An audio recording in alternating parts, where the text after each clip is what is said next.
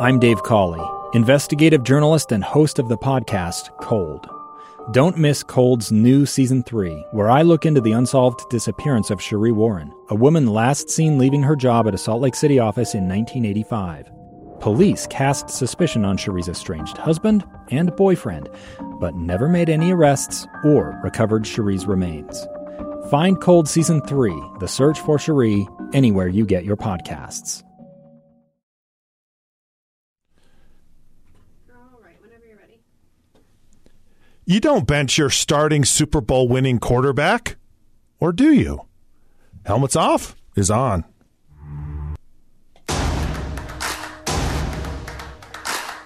All right, welcome to another episode of Helmets Off. Scott Mitchell here. That's right. The uh, Jacksonville Jaguars have benched Nick Foles, their quarterback they went out and got, who had, had won a Super Bowl for the Philadelphia Eagles, who is a, a god in Philadelphia, who probably will have a statue, who will ever be immortalized as the Philly special, right? People have it tattooed on their body. I mean, he's so beloved there.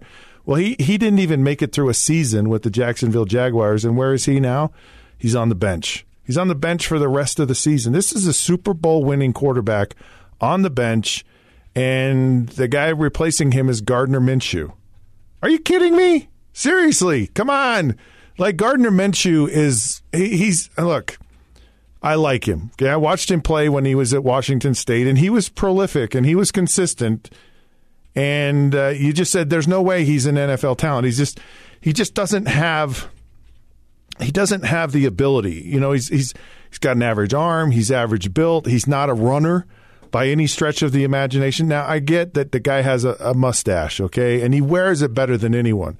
Like I'm not a I'm not a stash guy, but he makes he makes it cool. He owns he owns the stash thing. I, I give him that. So I I just that being said, I just I just don't see him being anointed the king, right? And and it perplexes me every single time that these coaches make this decision because this isn't the first time. And I remember uh, the season after the 1999 Baltimore Ravens benched Trent Dilfer, who had, had taken them to a Super Bowl. Trent came in midway through the season, replaces Tony Banks, and off they go, and they win the Super Bowl. Now, I, I know that he's average, he's not great. I get that. But still, he made the plays. That defense was incredible, maybe the best ever. They're certainly the biggest reason why they won. But Trent Dilfer made plays. He made them during the regular season. He made them in the playoffs. Remember him throwing a pass in Oakland to Shannon Sharpe, uh, and he had to make the throw. I mean, still have to make the throw. Someone has to do it, and he did it. And he made, you know, he threw a touchdown pass in the Super Bowl, and so I was like, man, that's just cold hearted. Like the next season, like like it, they didn't even give this guy a year. Like let's see if he's a fluke or or let's create this continuity. I mean, we we have a formula that got us to the Super Bowl and won it. Why do we want to mess around with this? And they just said no. Dilfer's out, and in comes Elvis Grbac, who was okay. I mean, Elvis was a great talent and everything, but he just he they never got back to the Super Bowl or whatever. And and so I was just perplexed by this. I thought it was just rude. How do you bench the guy that takes you to and wins the Super Bowl, your first ever? So I called Qadry Ismail, who was a wide receiver, and we were teammates in Baltimore, and I said, What's going on with Dilfer? Like, why did they not re sign him? And he goes, Scott, he was so bad in practice. I'm telling you, he could not complete a pass. He was terrible. I promise you, we won in spite of him. I know, I get it. I know it. I understand he was terrible. And I was like, oh, okay, well, I, I now I now understand uh, why why that is, but I just still think you need to give a guy a chance. Now, all right, so so getting back to Gardner Minshew, it, it makes no sense to me why why you would bench a guy for another guy who's just kind of limited. He has limited skills. Like like Gardner Minshew is not he's not an elite runner. He doesn't have an elite arm. So so he's just kind of a guy that's it's it's just um, there's nothing about him that can be a long term solution in the NFL. NFL coaches, defensive coaches, after a period of time will figure you out. Like if you don't have something elite, they're gonna they're gonna make you pay. Okay, let me let me explain this.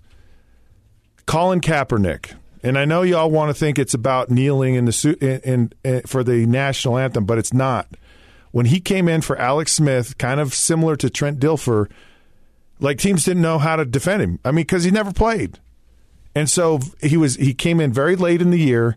And what does he do? He runs, and they're not prepared for. No one was prepared for this, and and he was real a great runner, and he ran it. He ran his team into the Super Bowl, essentially, and and played decent in the Super Bowl. They lost the Super Bowl, and so now Colin Ka- Kaepernick is anointed, and running becomes not a fun thing anymore because teams figure it out. You know what? We're going to make you sit in the pocket. We're going to make you have to make throws to beat us.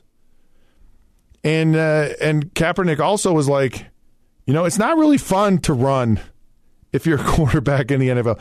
What is like the least longevity of any any position in the NFL? It's probably running back. I mean, those guys take a beating. And uh, and you don't as a quarterback. I'm just telling you, go ahead, run, knock yourself out. You'll be in the league for about seven years. So I'll give you another example. Kordell Stewart. Kordell Stewart was, I mean, you talk about run. You get run, run, run, run, run. But when they made him sit in the pocket and have to throw the ball, he couldn't do it. Couldn't do it against the, the New England Patriots in the AFC Championship. That was that was uh, Brady's rookie year. Had every opportunity to win that game. All he had to do was hit a route, and he couldn't do it. Couldn't do it. Uh, Michael Vick was another. Michael Vick was like scary, scary running the football. But to ask him to consistently throw it, he couldn't do it. And NFL teams will make you do it. So here you have Gardner Minshew, and you go, I'm not seeing it. I'm not seeing a guy who can make all the throws, who can run, who has something that's elite that's really going to get him there.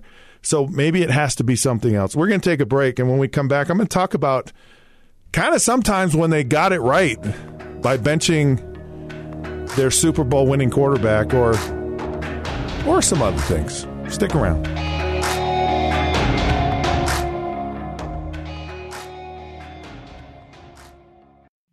Two years ago, Americans watched in horror as a crisis unfolded at the Kabul airport. There's desperation and anguish. More than 80,000 Afghans have since arrived in America, but this story is still unfolding. I'm Andrea Martin. In my new podcast, Stranger Becomes Neighbor, we'll find out what happens to these new arrivals in our communities. Who would help our newest neighbors? Follow us at kslpodcast.com, Apple Podcasts, or anywhere else you listen. All right, welcome back to Helmets Off. Uh, should you bench your quarterback who just won a Super Bowl for, or not? And apparently not seems to be kind of um, I don't know. You know, so far we've we found these guys who, you know, the question is, well, what does Gardner Minshew have? I mean, why are you why are you benching him in lieu of a guy you know? Like like Nick Foles is a known commodity. You know he can win a Super Bowl, and and that's what. Isn't that the question you always want to ask yourself? I mean, isn't that the whole purpose of the NFL is to get to and win a Super Bowl? And when you can find a quarterback that can do that, it's not like they're just a dime a dozen, and there are these people all over the place. Doesn't matter the circumstances. The guy won the freaking Super Bowl. Why would you want to give that up? I do not understand it. So, what's the difference then between like these guys that are this new shiny object and and that you know these flashes in the pan and and why throw away a known for something, you know, it's something that might be better and and and it's and you know maybe it is a marketing ploy by these teams that uh, it, it sells tickets, it creates an excitement because they, they talk about this that in Jacksonville that the team just kind of rallies around Gardner Minshew. There's an excitement he brings to it, and and it certainly kind of overshadows maybe some of the limitations he he has. So, what is it that makes someone elite? Why, why, why would a coach ever want to just get rid of a player for someone else? And I think if you look at Kansas City and you look at what Andy Reid did because he he had a quarterback that was a pretty known commodity. I mean, Alex Smith was having a Pro Bowl year, was uh, had been ha- had a lot of success, and, and had taken teams to the NFC Championship game before, uh, was winning in in Kansas City, and and was playing. I thought playing very well, and thought fit very nicely into Andy Reid's offense. And then all of a sudden, he just says, "No, we're going to go with a second year kid named Patrick Mahomes." And you're like, "Huh? What? Wow! That to me, it seemed really risky." because you know what you have in Alex Smith and you don't know what you have in Patrick Mahomes, but you're throwing all of your eggs into that basket. And boy, was it a great move. I mean, Patrick Mahomes stepped on on the spotlight and and and the stage and really shined. And and he wasn't a flash in the pan because he has an elite arm. I mean, he can make. I mean, and and has demonstrated that over and over again, an ability to make all the throws and to make some throws that a lot of people go, you you can't even make that throw. We don't even want you to make that throw. We don't even ask you to make that throw, and he's making those throws look routine. And so, oh, Andy Reid, what a brilliant move! What a smart move. Uh, to get rid of this guy, but it's but again, it's a guy who has an elite arm, and and has a real sense of football, and has this. There's just a uh, charisma about Patrick Mahomes, uh, a, a, leader. So you could you could see it like in that in that situation, and um, there there are other quarterbacks who who have kind of shown this throughout time. And and you so you take guys like Colin Kaepernick or, or Kordell Stewart, they just can't make or Michael Vick, they just can't quite make that transformation to to becoming this elite player and then you look at a guy like Steve Young, and, and Steve Young, when he first started playing, my goodness, you talk about running. He was crazy about running, and he was good at it, and he was extremely fast, extremely athletic, and really could fit in a lot of situations in the NFL. But he learned, but he was a terrible thrower. He wasn't good. And he, he really learned how to become an elite, really a master at throwing a football and of course, a lot of it was the situation he was in with the 49ers, but th- he became this complete player. And man, did it change everything. And here's a guy who went on and won a Super Bowl. And of course, what did the San Francisco 49ers do? They traded away their Super Bowl winning quarterback, Joe Montana, for a guy like Steve Young. Another guy kind of comparable to Steve Young, who I think made a long, a, a, lasting transition that got him to a Super Bowl. He's a yard away from winning it, and that's Steve McNair. Steve McNair, kind of a runner, but he he was able to morph and transform and and to uh, not get pigeonholed into one type of of play. So it's possible, it's possible to do it. But let's go back to the Baltimore Ravens because they, they, they get rid of Trent Dilfer and and you go, oh yeah, I understand, but there wasn't really anyone that took his place. But now, a year ago, they did the same darn thing. They got rid of Joe Flacco, and Joe Flacco had proven himself to be this guy that could could play every day. He was an elite player with an elite arm, and led the team to a Super Bowl. What what did the Baltimore Ravens do? And and and John Harbaugh was his coach and has been his coach all these years. And he says, we got this Lamar Jackson, and we think there's something in him. And and everyone's like kind of raising their eyebrows again and go, but this is a guy who really sketchy if he can throw the ball.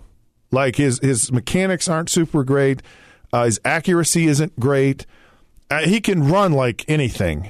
I mean, he's special. You know, he's he's Michael Vick ish running the football. But again, we've been down this road before. We know how this goes. And they go, Flacco, you're out the door. Lamar Jackson, you're up. And people are just like, hmm. And then all of a sudden, and I swear it happened when they played the New England Patriots on, I believe it was Sunday Night Football, and and Lamar Jackson just showed up, and you just said this guy, like the the way they're running their offense is brilliant, and the way this guy is showing up, and and and he's a guy who says I'd rather throw it than run it. And you love that attitude. And you know what? He's throwing the football like a guy that's ready to be the MVP. And I, and probably this time at the end of February, we're going to go. Baltimore Ravens just won another Super Bowl. I mean, they're that good, and he's that good. And you just, your heart breaks. It really does. My heart breaks for, I hate when quarterbacks get benched, anyways, because I've been there and does not a fun thing to do. But when a guy wins a Super Bowl and he gets benched, it, it just, it just seems that the NFL is just this, this harsh and cold hearted world. And you know what? It is. It really is. And, and uh, it, the NFL holds true to form in the in the statement that is, "What have you done for me lately?" Even if you've won a Super Bowl, it doesn't matter. All right, helmets off is now off. We are powered by KSLSports.com. You find us on Facebook at the Helmets Off Podcast, Twitter at the Helmets Off Show, and until then, we'll catch you soon.